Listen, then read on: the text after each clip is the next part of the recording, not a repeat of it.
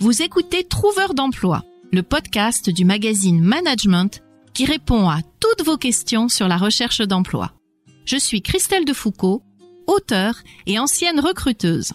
Chaque vendredi, je vous donne plein de conseils pour vous aider à trouver un job ou un stage.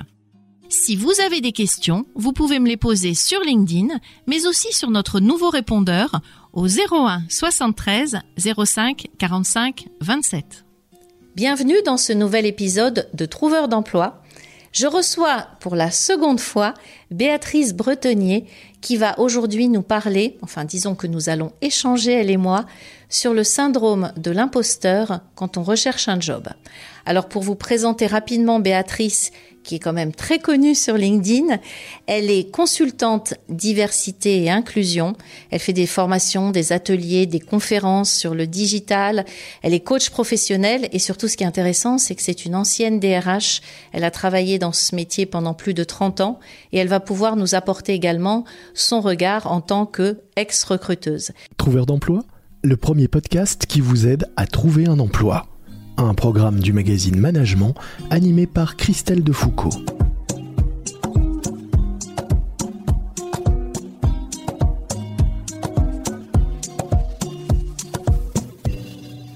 Alors, Béatrice, merci d'être là. Est-ce que je t'ai bien présenté? Est-ce que je n'ai pas oublié quelque chose? Tu m'as bien présenté et il manque quelque chose que tu ne peux pas savoir. Alors, dis-moi. Et cette chose que tu ne peux pas savoir, c'est que j'ai eu le syndrome de l'imposteur pendant très longtemps. Je ne le savais pas et ça m'intéresse parce que j'ai toujours un peu de mal à comprendre les personnes que je trouve exceptionnelles, brillantes, qui ont l'air de se réaliser à la fois personnellement et professionnellement. C'est toujours compliqué pour moi quand ces personnes-là me disent j'ai eu le syndrome de l'imposteur parce qu'il n'y a pas de logique de toute façon à ça. Donc ça m'intéresse vraiment que tu nous en parles et que tu puisses, suite à ton expérience, donner des conseils aux trouveurs d'emploi qui nous écoutent. Alors, en fait, ce, syndrome de l'imposteur, bon, on n'en parle pas depuis si longtemps, hein, finalement. Euh, je l'ai identifié chez moi euh, en réfléchissant suite à un rêve que je fais globalement depuis l'âge de 20 ans. Mais vraiment, de manière récurrente. Que j'ai fait parce que euh, depuis, on va dire, une dizaine d'années, donc j'ai 57 ans, depuis une dizaine d'années, je ne le fais plus, ce qui est quand même beaucoup plus confortable. En fait, j'ai toujours été très mauvaise en maths. Et euh, à tel point d'ailleurs qu'au bac, j'ai eu 3 sur 20 en maths, donc c'est vraiment lamentable. Hein. Euh, enfin, lamentable, je, m'en fiche complètement, j'ai eu mon bac. Hein. Mais bon. Et en fait, pendant de très nombreuses années, j'ai fait un rêve très récurrent qui était euh, le fait que je n'avais pas mon bac. Donc j'allais, tu vois, à l'épreuve du bac, et je savais que je n'avais rien révisé. Et j'avais les résultats juste après et je n'avais pas mon bac. Et je me réveillais, mais vraiment très mal. Et un jour, je tombe sur un article dans un journal féminin. J'adore les journaux pour filles, de toute façon. Donc, je tombe sur un article dans un journal féminin et je vois, est-ce que vous rêvez quelquefois que vous n'avez pas un examen? Genre ça, ça m'a... Donc j'ai regardé et c'est là où pour la première fois, j'ai vu ce terme de euh, syndrome de l'imposteur. Donc après, évidemment, ça fait réfléchir, etc. Et en fait, euh, c'est forcément euh, lié plus à une notion, je pense, d'estime de soi que de confiance en soi. Ce que tu vois, toi, quand tu me vois, tu vois quelqu'un qui semble avoir confiance en elle. Et je pense que aujourd'hui, et encore une fois depuis quelques années, je suis une femme qui a confiance en elle. Je ne suis plus seulement une femme qui montre qu'elle a confiance en elle, ce qui est très différent. Et, euh, en fait, euh, je pense qu'on souvent on ne se rend pas compte de ça chez les gens. D'abord parce qu'on ne le dit pas, euh, même si on en parle plus facilement aujourd'hui, mais aussi parce que c'est quelque chose qui est probablement profondément enfoui, qui vient de, choses très anciennes. et ce qui m'a frappé, c'est que, alors, ce qui est un peu étonnant d'abord, c'est que beaucoup plus de femmes que d'hommes osent en parler. Moi, je suis persuadée qu'il y a autant d'hommes que de femmes qui ressentent ce syndrome de l'imposteur. Probablement que pour un homme encore aujourd'hui, il, faut euh, parler de sa force, de sa, de sa manière d'être, et que probablement, encore aujourd'hui, les femmes osent plus parler de leur fragilité. J'espère que les hommes s'autoriseront à parler de leur fragilité davantage.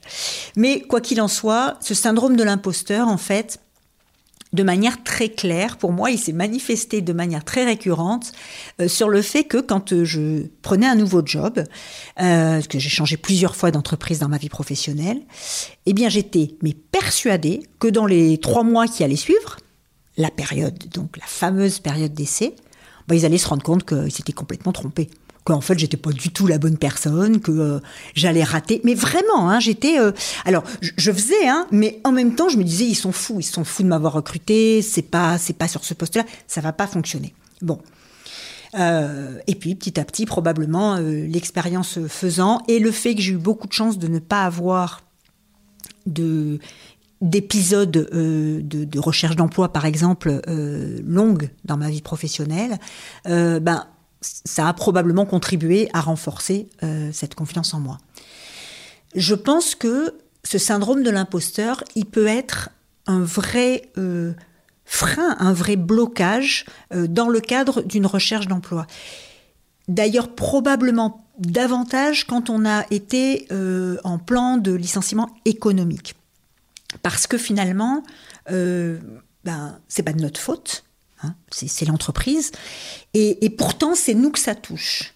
Et du coup, euh, il vient se rejouer plein de choses sur notre confiance. Et, ça vient comme ça s'auto-alimenter. Et je crois qu'à ce moment-là, euh, bah, l'énergie dont on a besoin, la force dont on a besoin, le fait aussi de juste parfois euh, pouvoir projeter cette image de confiance en soi qui va rassurer un recruteur quand on le voit. Pas trop, hein, pas trop mais de, voilà, de sembler tranquille avec ça, euh, eh ben, on n'y arrive plus. Tout nous semble impossible. C'est trop fort, c'est trop loin, on, va jamais y arriver. Et plus le temps passe, en fait, c'est vraiment un cercle vicieux. Hein, ça va, ça va vraiment s'auto-alimenter. Donc, ce syndrome de l'imposteur, c'est quand on pense que euh, on est trop nul pour y arriver, quand on pense que euh, nos compétences, ben, puisqu'on n'est pas pris, ben, nos compétences, elles valent plus rien. Euh, quand on pense que euh, tous les autres sont bien mieux que nous. Voilà, ce syndrome de l'imposteur qui, qui, qui, qui s'active quand on est en recherche d'emploi, ben, il, va, il va se poser là-dessus, sur ces différents points. Alors je voudrais revenir sur une chose, tu as parlé des femmes et des hommes. C'est vrai qu'on entend rarement les hommes parler du syndrome de l'imposteur. Mais alors moi j'ai des chiffres concernant la recherche d'emploi. Je ne sais pas si tu les connais. Je vais te poser la question d'ailleurs. À ton avis, à partir de combien de pourcentage euh, alors, je vais poser ma question différemment. Tu sais que dans les offres d'emploi, il y a ce qu'on appelle les prérequis, tout ce qui va être demandé dans un poste. Les femmes postulent à un poste quand elles ont un certain pourcentage des prérequis et les hommes aussi. Et ce n'est pas le même pourcentage. Est-ce que tu connais les chiffres ou pas? Ouais, je pense que c'est autour de 80% pour les femmes et de 30% pour les hommes. Alors, c'est presque ça. Les femmes attendent d'avoir 80%, quand c'est pas 90% de tout ce qu'il y a dans l'offre d'emploi, donc de tous les prérequis, pour oser postuler, quand les hommes à 50 se lancent sans aucun problème et quand ils peuvent même se lancer à 30%. Donc ça montre quand même, alors soit ils ne l'ont pas, soit c'est pas aussi fort, soit ils l'ont sans l'avoir vraiment réalisé, mais je trouve que c'est un chiffre parlant euh, entre les hommes et entre les femmes. Ça, c'était la première chose. Et puis en t'écoutant, je me dis, mais qu'est-ce que ça signifie? Est-ce que ça veut dire que si on a l'impression, quand on est en poste, d'avoir euh, une forme de syndrome de l'imposteur enfoui, si ça nous parle, etc., est-ce que on doit faire vite quelque chose par rapport à ça? Surtout si on sait qu'on va être amené à quitter l'entreprise, à chercher un nouveau job, à créer une entreprise. Euh, voilà, parce que qu'est-ce qu'il faut faire en fait par rapport à ce syndrome de l'imposteur? Quelles sont les solutions? Alors, je pense que ça dépend en effet du moment où on se place dans, son parcours professionnel. Si on est en poste encore et qu'on ressent comme ça m'est arrivé euh, de, le ressentir pour moi-même, qu'on ressent euh, euh, cette, ce sentiment de, de, ne pas être à la hauteur par rapport aux autres. alors, je pense qu'il faut y réfléchir vite fait. Hein, donc, il faut se faire, j'allais dire, soit il faut se faire aider parce que ça touche peut-être des choses plus profondes. Donc, euh, euh, des thérapeutes peuvent aider, euh, des psys peuvent aider. Hein. Moi, je me suis fait aider. Par une psychothérapeute à un moment donné où vraiment ma confiance en moi justement euh, je me rendais bien compte que ça devenait une façade et qu'il n'y avait pas de choses derrière suffisamment solides. Donc on a tous et toutes le droit de se faire aider. Euh, on peut se faire aider aussi par euh, un ami ou une amie quelqu'un vraiment en qui on a confiance dont on sait qu'il y a un regard bienveillant sur nous et on a beaucoup de gens comme ça dans nos entourages en général. Donc si on est en poste, donc on n'est pas en mode de recherche d'emploi, il faut le faire, j'allais dire, vraiment en, préventif. Hein. Si on le sent, parce que tout le monde ne sent pas ce syndrome de l'imposteur, c'est pas quelque chose, euh, heureusement, enfin, bon.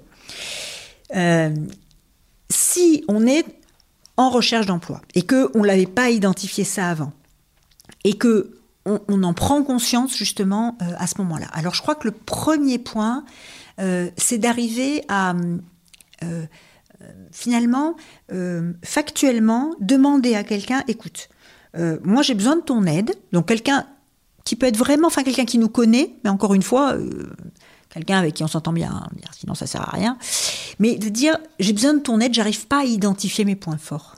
Est-ce que tu peux m'aider là-dessus? Parce que moi je me sens nulle en ce moment.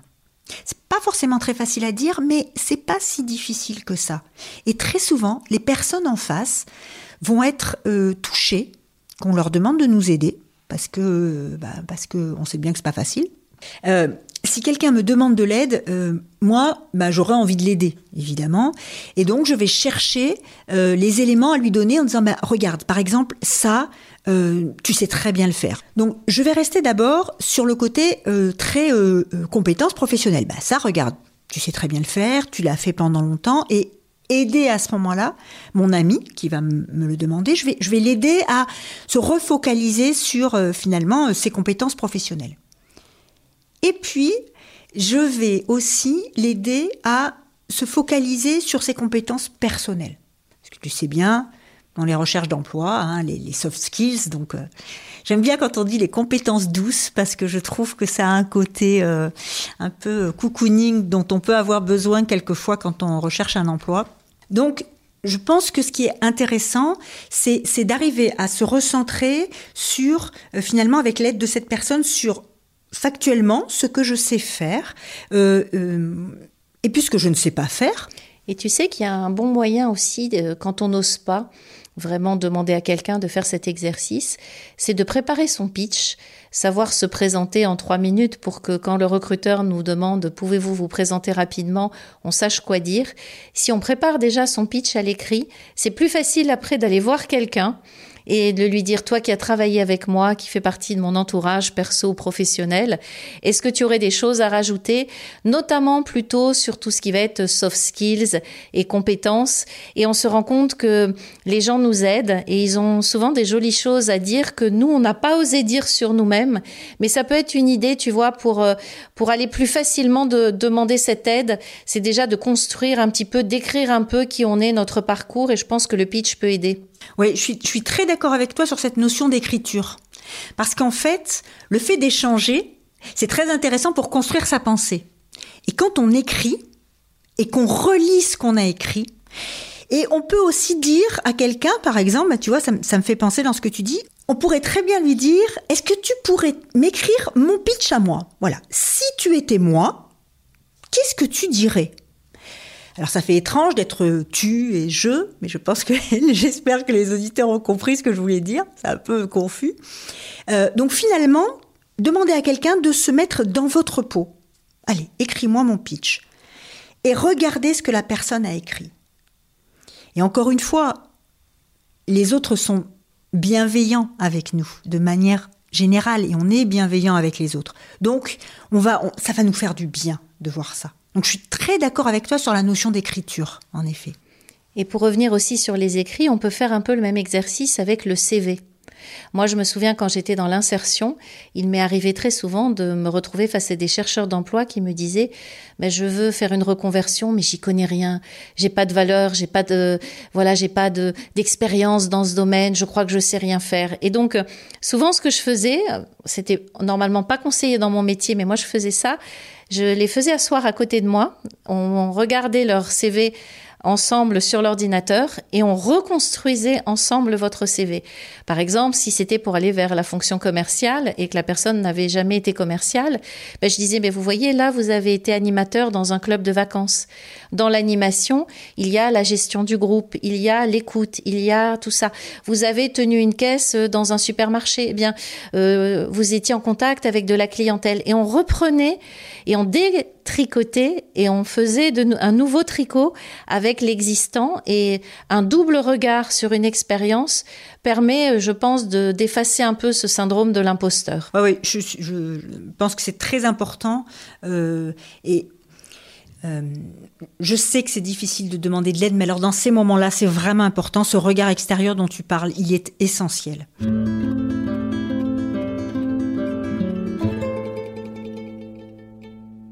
Il y a un autre point aussi qui me semble important.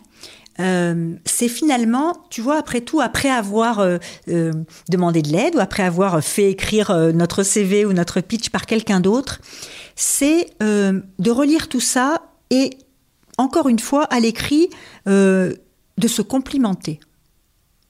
Finalement, les compliments, on a souvent beaucoup de mal à les accepter. Euh, et donc à s'en faire. Tu sais, par exemple, je suis sûre que quand euh, quelqu'un vient chez toi, alors imaginons, tu as fait un super dessert, voilà, et puis tu arrives, tu amènes ton dessert, et là, tu as des compliments, et, et, tu dis, oh ben, non, mais il était très facile à faire, ce gâteau, si tu veux, je te donnerai la recette, il n'y a pas de problème. Je me suis entendu dire ça plein de fois, j'ai dit ce genre de choses. Euh, je sais pas si toi aussi. Alors non, moi je suis une tricheuse. J'ai des, des, recettes magiques euh, hyper rapides et je fais croire que j'ai passé trois heures à faire mon gâteau alors que ça m'a pris cinq minutes au micro-ondes. Moi je suis dans le sens contraire. bon bah super. Alors du coup super, bravo. Mais en tout cas, il y a, y a, souvent ça, cette difficulté à accepter un compliment. Euh, ou par exemple, euh, eh bien, euh, j'aime beaucoup quand tu mets des, des vestes de couleur et, et toi qui dirais, oh oui, mais tu sais, je suis habituée depuis longtemps, puis ces vestes-là. Peut-être que tu le fais pas du tout. Ce que je veux dire, c'est on, a souvent tendance à diminuer les compliments qu'on nous fait. Euh, donc peut-être s'obliger euh, et de la même manière, euh, peut-être en se faisant aider de quelqu'un, mais je veux dire de quelqu'un qui nous connaît, hein, mais lui dire allez fais-moi des compliments et de s'obliger à les accepter en disant juste merci, comme une espèce d'exercice.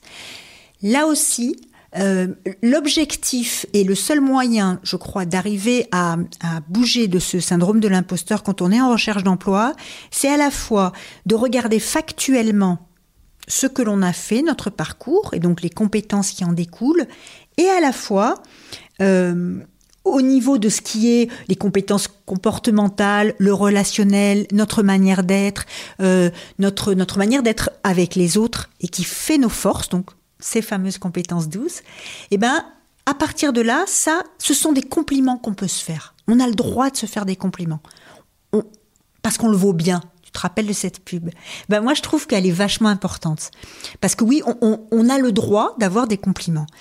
Et je crois que s'obliger, se le dire déjà, s'obliger, s'obliger à constater que ben plus on est dans cette recherche d'emploi et plus on perd confiance et moins les compliments on va les accepter. Donc déjà le constater et donc se dire allez, j'y vais, prendre une espèce de truc comme si on reprenait le contrôle.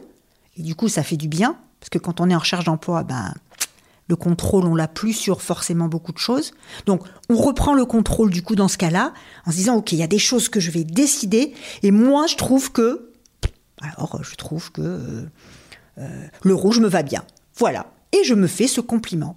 Je trouve que euh, euh, j'ai euh, une super relation avec les animaux.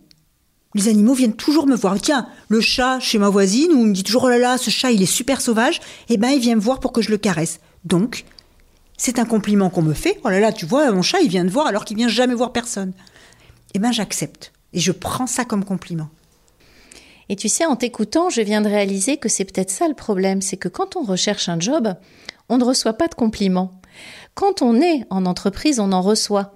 On en reçoit d'un stagiaire, on en reçoit d'un manager, on en reçoit de collègues, pas toujours, mais on en reçoit quand même toujours un peu sur euh, une manière d'être habillé, de se comporter, sur un travail que l'on a fait.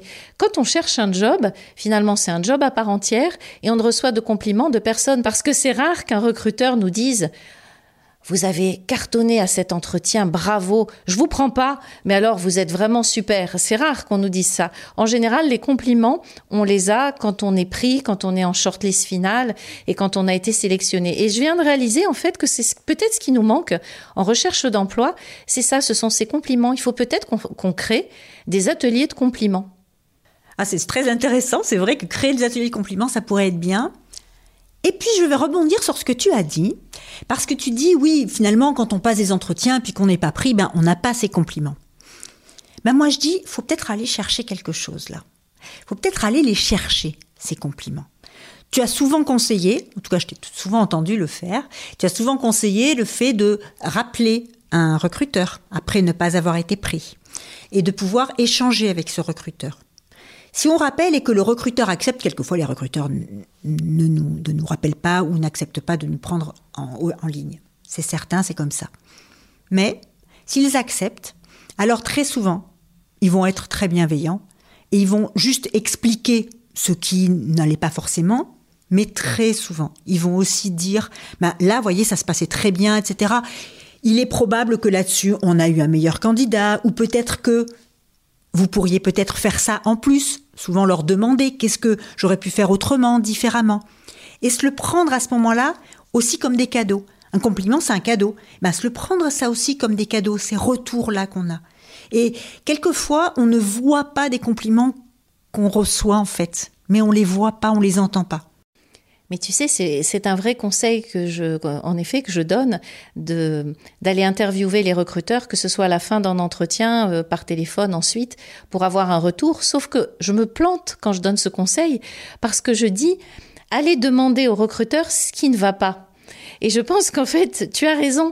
Il faut demander ce qui ne va pas, mais il faut peut-être aussi essayer de savoir ce qui était bien pour euh, euh, accentuer ce, côté, se dire bah là j'ai raté, mais là j'ai ce truc bien, il faut que je le valorise et je me construis dessus. Bah tu vois, j'ai jamais pensé à le dire dans ce sens. Bah peut-être qu'en fait, en faisant ça d'ailleurs, c'est certain. Moi j'imagine quand je recrutais, bah, j'imagine tout à fait quelqu'un qui me rappelle ou qui en tout cas m'envoie un message par exemple me disant est-ce que on pourrait se recontacter? Parce que j'ai besoin de savoir un petit peu ce qui s'est passé dans l'entretien et qui me dit au téléphone, ben voilà, donc bon, j'ai compris, je suis pas prise dans le poste. Est-ce que vous pourriez me dire quels étaient mes points forts? Parce que je voudrais encore plus travailler dessus, c'est ce qui pourra faire la différence. Ben après tout, si je suis recruteur, ben je vais le faire. Je je, veux pas lui dire oh ben non non non, il y a zéro point fort. De toute façon, si si j'ai dit oui pour reprendre au téléphone, c'est que je suis prête à avoir un échange bienveillant. Donc du coup, je pense qu'en effet, ça c'est quelque chose qu'on peut demander. Après tout, ça, c'est quelque chose, tu vois, je, m'énerve un peu toute seule en pensant à ça, mais on est toujours en train de nous demander de travailler sur nos points faibles. Arrêtons ça, arrêtons ça. Il faut qu'on travaille sur nos points forts. Parce que c'est ça qui fait, plus nos points forts seront forts, plus on est fort. En fait, nos points faibles, très bien, si on peut arriver à, bon voilà, maintenant on dit plus les points faibles, on dit les points de vigilance ou les points d'amélioration. Mais c'est toujours pareil. Qu'on les ait en tête, ok, mais travaillons sur nos points forts. Moi, vraiment, je crois que c'est ça qui peut nous aider. Parce que on va aller plus vite et parce que justement, on va se sentir à ce moment-là plus en confiance. Et on va continuer à avancer. Là aussi, c'est le cercle qui devient euh, vertueux du coup, hein, qui est plus un cercle vicieux. Et du coup, ça, ça fait du bien. Et on se renforce. Et on se sent moins imposteur. On se sent plus à sa place. Mais tu vois, je pense que tu vas faire du bien à beaucoup de personnes qui nous écoutent est-ce que tu aurais un dernier conseil à donner à tous ceux qui se sentent un peu imposteurs dans leur recherche d'emploi?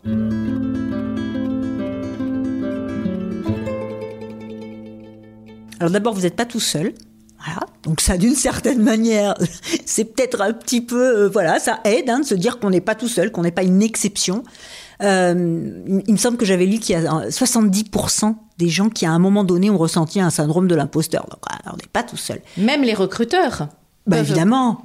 Mais bien sûr, bah moi je travaille dans les ressources humaines pendant pendant 30 ans, sans, jamais euh, de, de, de, comment dire d'échec professionnel fort. Donc du coup, euh, tu vois, tout le monde peut avoir un syndrome de l'imposteur à un moment donné. Donc du coup se dire qu'on n'est pas seul et du coup aussi et c'est l'avantage finalement du temps qui a passé. Du coup aussi, se dire que si on en parle, bah, les gens savent ce que c'est globalement. Globalement, il suffit de regarder dans mon magazine féminin préféré et il y aura sûrement un article là-dessus. Donc voilà, se dire qu'on n'est pas seul et donc que l'on peut en parler. Et à partir du moment où j'accepte de dire que euh, voilà, je me pose des questions, etc., que je suis peut-être pas, eh ben, on aura toujours quelqu'un qui viendra nous réconforter. Et ça, ça fait du bien.